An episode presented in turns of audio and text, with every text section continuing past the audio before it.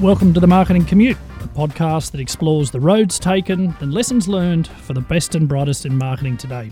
I'm Mike Boyd, and joining me on the commute this time are Andrew Baxter, Senior Advisor at KPMG Australia. Hi, Mike. Professor Vince Mitchell, Professor of Marketing at the University of Sydney Business School. Hi, Mike. As well as Carmen Becker, Partner at KPMG Australia and leader of their CMO advisory practice. Hi, Mike. In this episode of the Marketing Commute, we chat with Ebonie Newman from New York.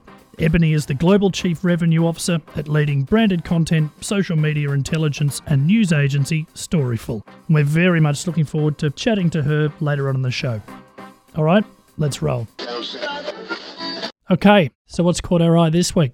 Well, I think one of the big bits of news was the fact that Twitter has banned political ads. Really, the whole push behind that uh, was that it was about earned media rather than paid media. And I think um, Jack Dorsey is quite happy for people to earn their stories out uh, in the marketplace, but uh, certainly not pay for them from a political point of view. So let me just be clear on this. So a political party can't pay for advertising on Twitter, but as a candidate, I can promote my own content. Have I got that round the wrong way? No, no, you got that the wrong way. you were shaking your head. I'm going, oh, God, I've got that round the wrong way. No, yeah, certainly you can tweet whatever you'd like to tweet. Right. You just can't put a paid ad in there. Right. And th- but there is a sort of grey area around cause-based campaigning. So you can still run advertising on causes, but you can't have political candidates in that advertising. So I think there's a bit of grey there that will come out. Certainly come out. I mean, I think the other the other part of it is that it's obviously a bit of pressure to be put on Facebook to do the same thing, and Zuckerberg hasn't yet um, relented. But uh, you've got to think that pressure will be mounting. So, does it mean that, um, for example, we'll still get all of the Trump Twitter, but we just won't get any advertising talking to us about Trump? As, as I understand it, yeah, that would be the case because one of the interesting things is that Trump uses his own personal Twitter account far more than he does the POTUS account, whereas Obama used the POTUS account and didn't really use his own personal Obama account. So Donald Trump can use his own personal, the real Donald Trump, mm. to do whatever he wants, assuming that he doesn't then put any money on the table to Twitter to do so. I guess I've got a problem yeah, with the fact that most all political advertising uh, is not fact checked. Yeah, because we have mm. people like the BBC mm. and people like who who do yeah the fact checking for yeah what yeah, the regulator should actually be doing, mm. and and so yeah not being able to hold entities i.e., political parties, to account for truthfulness is a little bit better, yeah, but the but it doesn't solve the problem because we've still got most of the candidates who can be sparing with the truth. Mm. So I don't think it, it really helps to clean up. But hey, is it a step in the right direction? For sure. It's interesting because the only time you can create false advertising in this country, in Australia, is political advertising. The ACCC ruled nearly 20 years ago it didn't have a commercial impact which I suppose some people could argue, but that's what the ACCC found. So, so that law still stands still now. stands today, and you so therefore you don't have to tell the truth in political advertising, but in every other form of advertising you cannot. It's it's, it's regulated under the under the ACCC and the Trade Practices Act that you must be truthful in your advertising. But clearly, the advertising needs to be very clearly defined and distinguished as a political advertisement. Yes. Yes. Something that really caught my eye this week was this article that I saw about the new Apple Card run by Goldman Sachs. And it's been criticized for sexism, which I thought was really interesting because what they did was, or what they saw, was they weren't allowing women to borrow the same amount as their husbands, despite having, for example, a better credit score, having the same bank account, having the same home ownership, etc. And what the accusation has been that there's sexism in the algorithm. Now, that aside, what I thought was fascinating about this was around our topic uh, that we discussed a few weeks ago around data ethics and who's looking at the ethics of the algorithm, because these are the sorts of problems that'll bubble as algorithms determine outcomes for customers. I think I read the same story. So a chap put in his details, so information about himself, then put his wife's details in as well. And obviously, there was a lot of shared information there. He was granted credit under the Apple card, but his wife wasn't. Mm. So, really, the only distinguishing factor was obviously her birth date and her gender, because everything else was the same. It was joint bank accounts, joint home, everything else was the same as far as I understand, quite possibly he had a different salary level. I'm not sure. They didn't say that in the article, but that could be the determining factor.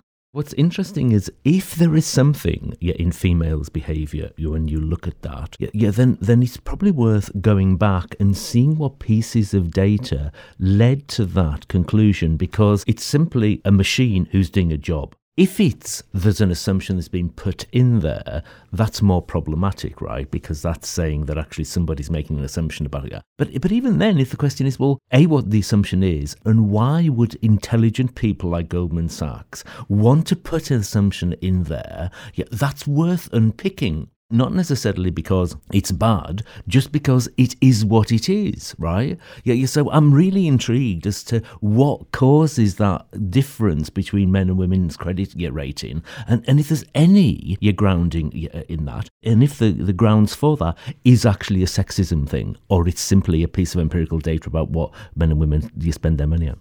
Yeah, I imagine they would be horrified to have seen that article because I agree. I'm sure it's not the intention at all. And the problem is how, how, as you said, how does that data get inputted and what are the criteria? And also, should that criteria then be made public to the applicant? How did how did the machine decide, and what right does the customer have to that information in the decision making? Because when you used to be able to call up when you didn't get your credit card, you'd call up and go, "Why didn't I get it?" And they go, "Oh, your credit score was down because la la la, whatever you may have had a loan in the past or whatever it might have been." You could actually talk to someone and get that information.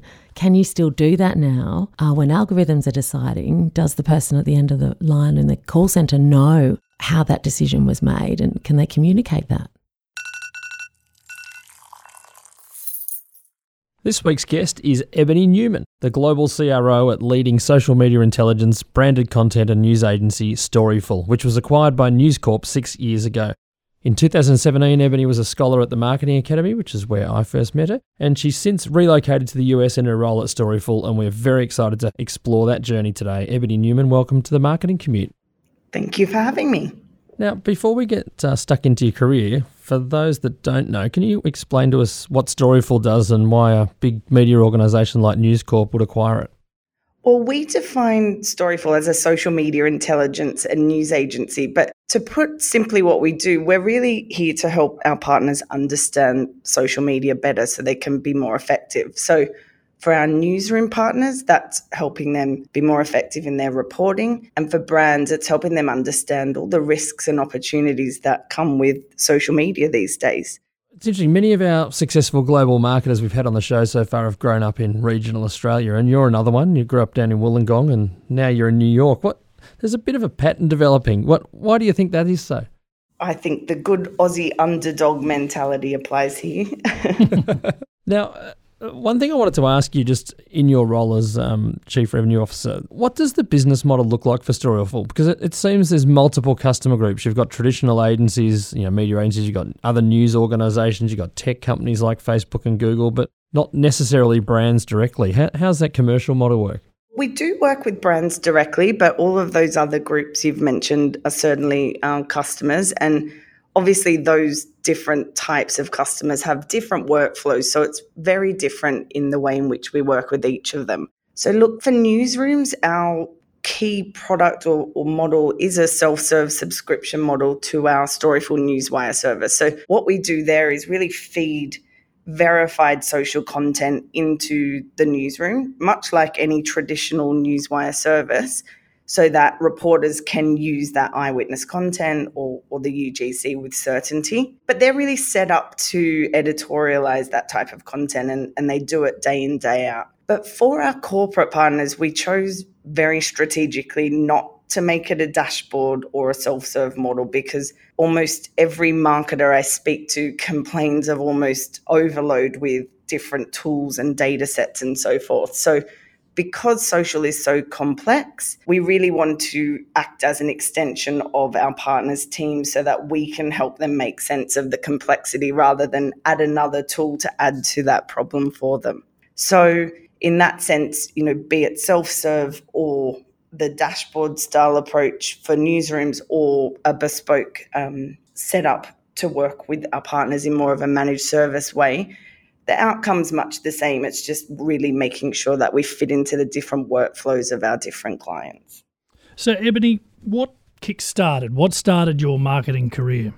I really wanted to get myself into a media company because I was fascinated by that after my studies. So I actually took a sales role at News Digital Media, which at the time was in a completely different office to the rest of News Corp. And we were literally trying to convince advertisers to take a little bit of money out of TV or, or newspapers and put it into social, or sorry, digital, I should say, and try this new thing out. And I do laugh at just how far we've come, even in that time, to where we are today. And I had no intention to work in sales, but I thought I want to get my foot in the door of a media company and I can always find my way back to marketing eventually. So, look, I stayed at News Corp for, well, I'm still here in, in a different department for over 12 years. And I think the reason is that I've had the ability to work on not only some of the best brands that news own in the market, but also I felt like I got to work with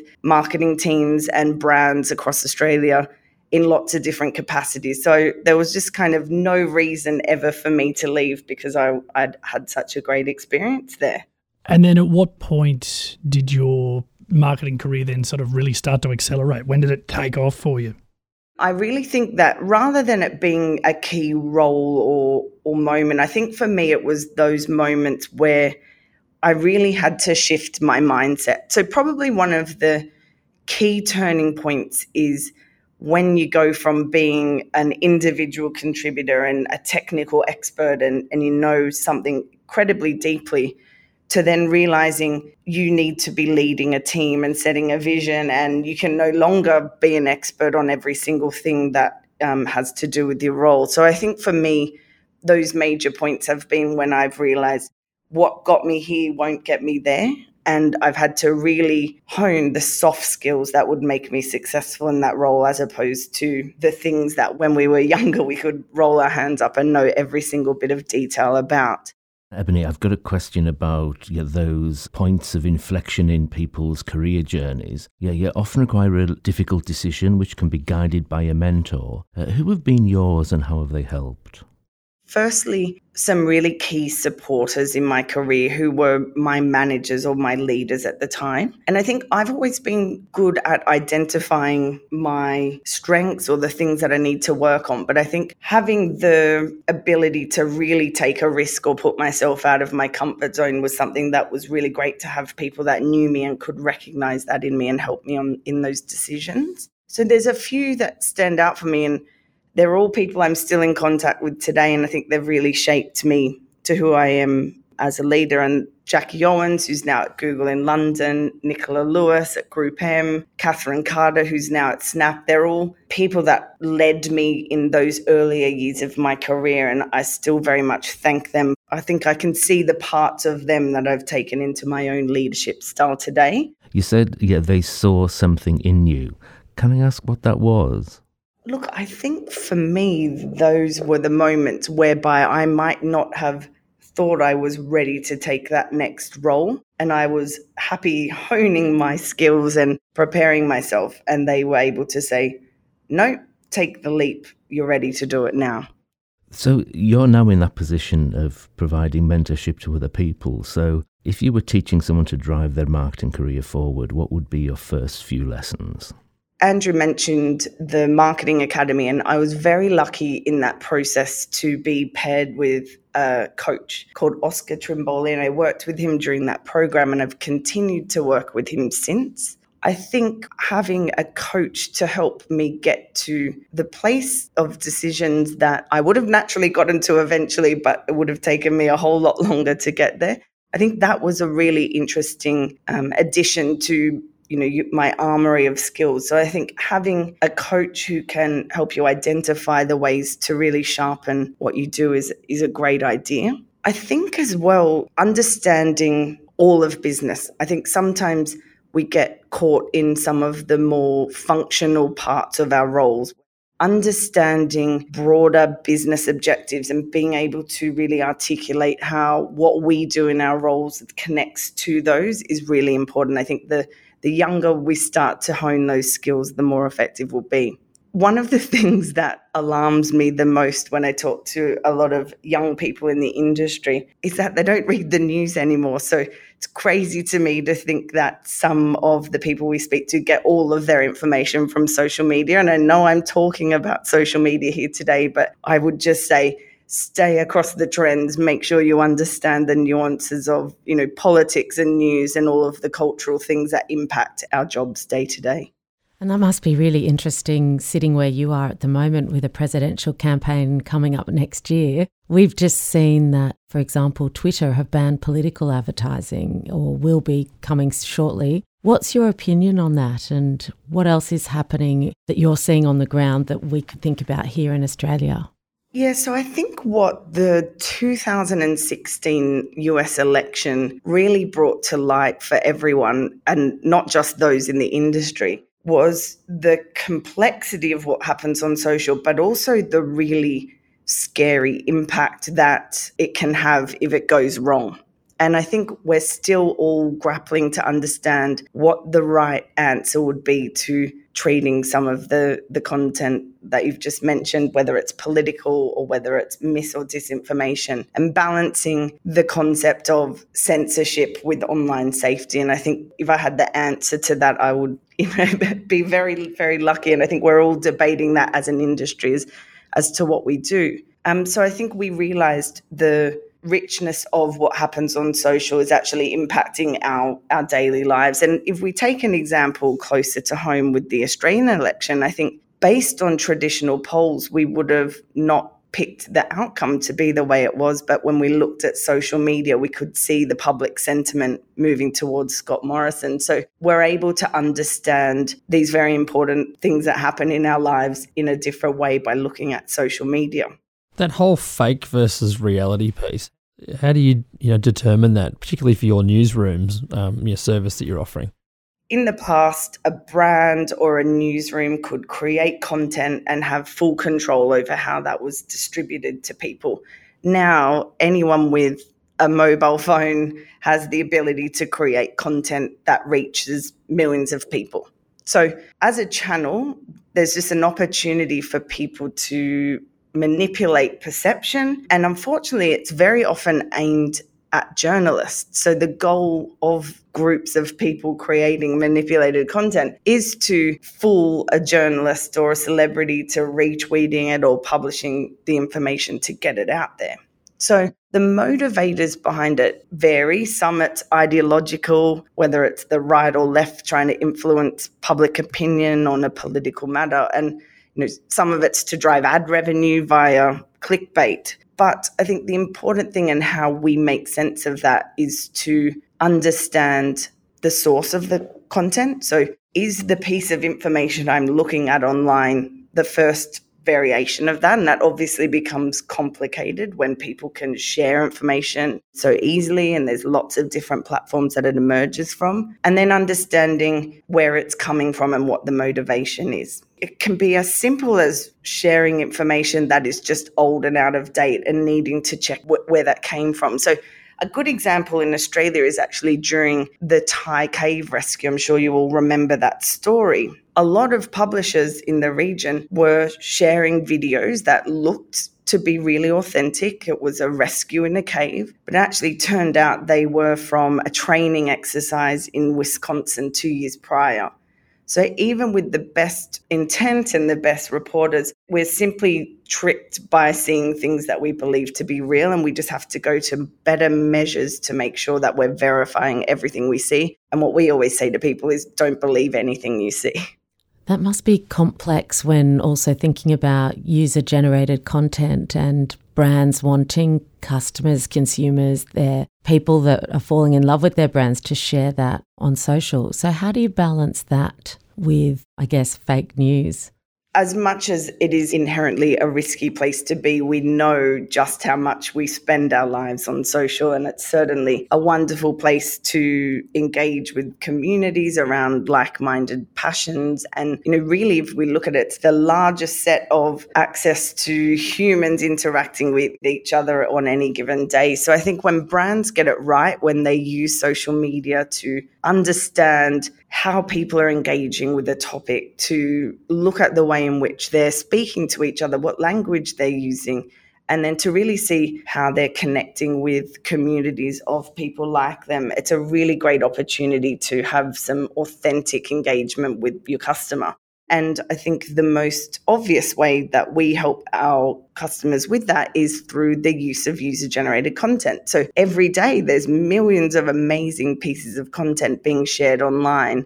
And brands are finding a huge amount of value in seeing the content that their own consumers are creating and then repurposing that into really engaging content because in a way, user generated content's been around for a while. I mean, there's been TV shows that have done that branded content piece. But what does what does it look like as part of the marketing mix today? Because it's it shouldn't necessarily just be a standalone piece. How do you see it fitting in with that wider marketing mix? When we think about how we design the ways in which we connect with audiences, it should be about not thinking about where it sits within content or even a marketing mix, but how we fit into people's day and how do we capture their attention and their time because we know it's so precious. So, look, we say UGC is good to use. Um, and lots of brands. I think the best examples of the use of user generated content are travel brands. If you think of all the amazing content that Tourism Australia can leverage from people traveling around the world, it makes sense to really, you know, use the content that's available to you to scale. Now, some branded content is going to be huge production costs. It's going to take time, and UGC allows you to kind of balance that to scale some of the content and think about all the different platforms that brands need to think about every day. They need more and more content than ever before. So it's really about the short term and long term marketing mix and how do you balance that with different ways of creating content. And I think the speed that is afforded by using content that's available to you across social is a really clever way to do that. And can you give us some examples of some campaigns perhaps you've worked on or that you've seen outside of Australia that we can take a look at and that can inspire us? So, I think for me, one of the most beautiful uses of user generated content was a couple of years ago now, but it was the We See Equal campaign from Procter and Gamble. They were wanting to promote gender equality and racial equality and a whole heap of the purposes that they've been known to stand for over the last few years. And if you think about talking to those topics, if you were to then go and have actors in a piece of creative to push out to people, it's by no means as authentic as capturing real people and showing that story through the eyes of real people. So they've created this beautiful piece of content that captures real people, not fabricated, existing content that was shared on across social media and they've captured that and edited into what is a really powerful piece of content and hopefully we can share the link out to the listeners because it's definitely worth a watch. I wanted to ask you also about the role of technology with what you guys are doing. You know, what what's the future look like? You know, for Storyful uh, and the role of Martech and, and, and technology. My opinion, and I think certainly the opinion that Storyful shares, is that technology should really be seen as a tool, but not the complete answer. And I think what we're actually starting to see is that a lot of our competitors and a lot of traditional Martech companies are actually starting to bring human expertise into their offering. Because I think as we get more and more data, as we get more and more tools and pieces of technology, actually complicates our roles.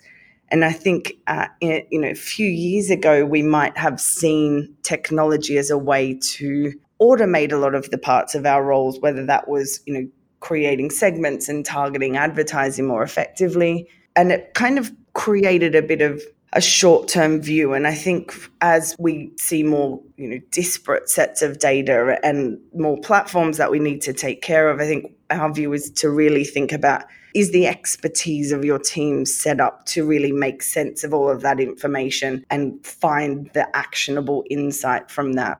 So really i think our view is that technology alone is not the answer. And especially when it comes to issues like mis and disinformation they're really human problems. It's not the technology that's creating them. it's certainly allowing them to be amplified, but we kind of need the EQ of human beings to still help make sense of whatever technology is helping us to identify online. So the the ability for technology to help in its as a news gathering service, I think, has got to be clearly something that is going to evolve in the next you know three to five years. I mean, the ability of digital screens, you know, out of home media to be able to get people's attention and then drive engagement through mobile. Surely, from a news gathering point of view, that's going to be something of interest for Storyful. Look, absolutely. I think the question we always ask is how do we verify content or discover the best content that's engaging people around a story and get that in the hands of whether it's a newsroom or a marketer so that they can use that as quickly as possible. And if the benefit of UGC is to help scale content, then speed really needs to be at the heart of that but I think at this point in time, we, you know, while we we use technology to, you know, ingest all of the data sources we can across social to find the best content, whether that's eyewitness content around a breaking news event or, you know, an engaging viral video. And technology will help us gather that quickly. It'll help us capture themes like trends and velocity. But at this point in time, we will always certainly have a human that verifies that to ensure that it's brand safe before we pushed it into a screen or a story with one of our partners. Ebonie, my question is about this general problem or benefit that if you can't measure it, you can't manage it. Yeah, and of course, the wonderful thing about digital and social is it's highly measurable. And so, how do you actually navigate yeah, and deal with the complexity with your clients to advise them that just because you can measure it doesn't mean to say it's meaningful, yeah, and, and divert them back onto whatever it is the meaningful thing that is going to be beneficial for their business? Looking at metrics and going that step further. So, likes or shares or some of those more vanity quantitative measures don't necessarily tell us why someone is doing something. So, what we try and get our customers to do and you know what we encourage anyone in the industry to do is go beyond those quant measures and really try and get to the insight. So why is my customer engaging in that? And you know, as a secondary source of research and, and market intelligence, social media can be really valuable because you're able to see in almost real time how people are behaving and engaging around a topic. And by going that step deeper to understand how it is that we can connect more effectively with an audience is far more valuable, I think, to long term brand building than simply pushing content out to a measurable ROI for a short term gain. Marketing as a practice heading in the right direction into the future? I think if there's one thing I've come to realize, it's that while technology has made our ability to do things better, that there are a heap of issues that have arisen as a result of that. So I think we need to bring the human back into everything we do. So, you know, having a human on the team look at data and information and be able to extract insights, not looking at statistics, you know, whether it's kind of moving away from the way that we try and bucket all of our consumers into demographic assumptions and we don't really understand the psychographics and the motivations behind it all. I just think we need to continue to think about how we make our view of the customer clearer and don't sort of lean on technology to answer some of the harder questions for us all the time. And what does the road look like for you ahead? For the next couple of years, for me, there'll be no plan to move home. We're enjoying ourselves too much. I'm going to double down and, and really see if we can scale the Storyful business and continue to educate the market around some of the risks and opportunities with social. But given we're coming into winter here, I might change my mind when it gets freezing. And I want to turn around and come home. So on this week's yeah, Marketing Your Minute, I've chosen a piece of my own work, which is entitled Your Data is My Data, a framework for addressing interdependent privacy infringements. Other people hold personal information about us, and therefore our privacy depends on them. The Cambridge Analytica case highlighted this, and permitted personal information from more than 71 million users to be gathered because people allowed their friends' data to be shared. This happens as people often volunteer access to their contacts when downloading apps on their phone or signing into websites with their Facebook profile. To explain why we freely share others' personal information, we identified three R's realise, recognise, and respect. Namely, people don't realise data are being transferred, they don't recognise that data belongs to others, and they don't respect the fact, yeah, that this information belongs to others, and they only have usage, not distribution rights. To reduce this behaviour, we need to educate for respect, perhaps through using automatic messages, which could be sent to all contacts, saying, Your data is being shared by X. With organisation Y, do you consent to this? Going further, we might need more radical alternatives that shift the responsibility for privacy protection away from consumers, such as the use of more privacy enhancing technology. These can be privacy assistants, which can learn users' privacy preferences and make many privacy decisions on behalf of consumers. We should even consider a new breed of potential personal data managers, a bit like financial advisors, yeah, they would assess your privacy preferences and those relating to the data of others and advise on how best to protect both parties. They could also monitor data breaches on your behalf and act to claim any damages if that were relevant, and even advise on how to sell your data. So, yeah, how much of a problem do you think it is that we all click yes, yeah, to permissions and give away other people's data? It's interesting because it sort of depends who's asking as to what you're willing to give away. I don't know about you, but on my iPhone, you know, you get a new iOS and it goes, just please click accept terms and conditions, which is basically giving away your privacy. And I just go, yes, because I really want to get back on my phone. Whereas when I go into a store and I buy something and then they go, are you a member of our club? I always say, absolutely not. And I don't want to be because I don't want them pestering me. So I think it's a really interesting question because it depends how it's put to you. It depends on the response that you have. And I think that's why the three R's are so important. I think there's also a couple of startups I've read about overseas that are enabling you to get control back of your data and, and make sure you're you're more in control of, of what you have given permissions to and not given permissions to. And, and you can see that potentially could become a very large growing offering, I think. Yeah, there's one called the Data Wallet where that's exactly it. You sign up and then they sell your data on your behalf and you get a return for it rather than the owner of the data who you've given permission to getting return on it. Interesting and good concept. And it's still so binary. It's still a yes or a no and, and this may not necessarily be a good thing, but there's no fragmentation of it. There's no ability for me to say, I'm happy for this company to have this particular pieces or piece of data about me. It's an all in, it's a yes or a no. You, you, you haven't got a lot of choice. And that may not necessarily be a good thing, but I'm surprised that someone hasn't been able to break it down a bit more for me to be able to say, I'm happy for my name and my date of birth and my gender to be shared here, but over here, I only want my name to be shared. Mm, and what scares me the most is voice like voice data and all of the in-home, you know, recording devices now who are recording word for word what we say. I mean, that is really scary because that's not just about permission to use, that's permission to listen in. Yeah, and we mentioned that in, in the paper, yeah, yeah, that it's those yeah, passive listening devices yeah, yeah, are, are highly problematic because yeah, just like on your phone, when you share other people's data, you didn't tell them you're going to share it. When they come mm. into your home, you don't tell them, yeah, yeah the Alexa's kind of listening to you. Yeah, so, so this, I think, area is not going to go away. It's only more, more problematic. Mm. But it, it's, it's quite complicated because not only do you have a, all the different pieces you have information that you might want to say yes or no to to different people, but it's also within your phone, and the average phone's got between two or three hundred people in there. There are some people who think, yeah, I'm happy to give that data away for those people, but not for those. Mm. So, so in the paper, what we argue is that this is actually too complicated for the average consumer to deal with. And we probably need to subcontract it, as we do with complicated financial decisions, mm. yet to somebody who we call privacy data managers. So there's potentially a new breed yeah,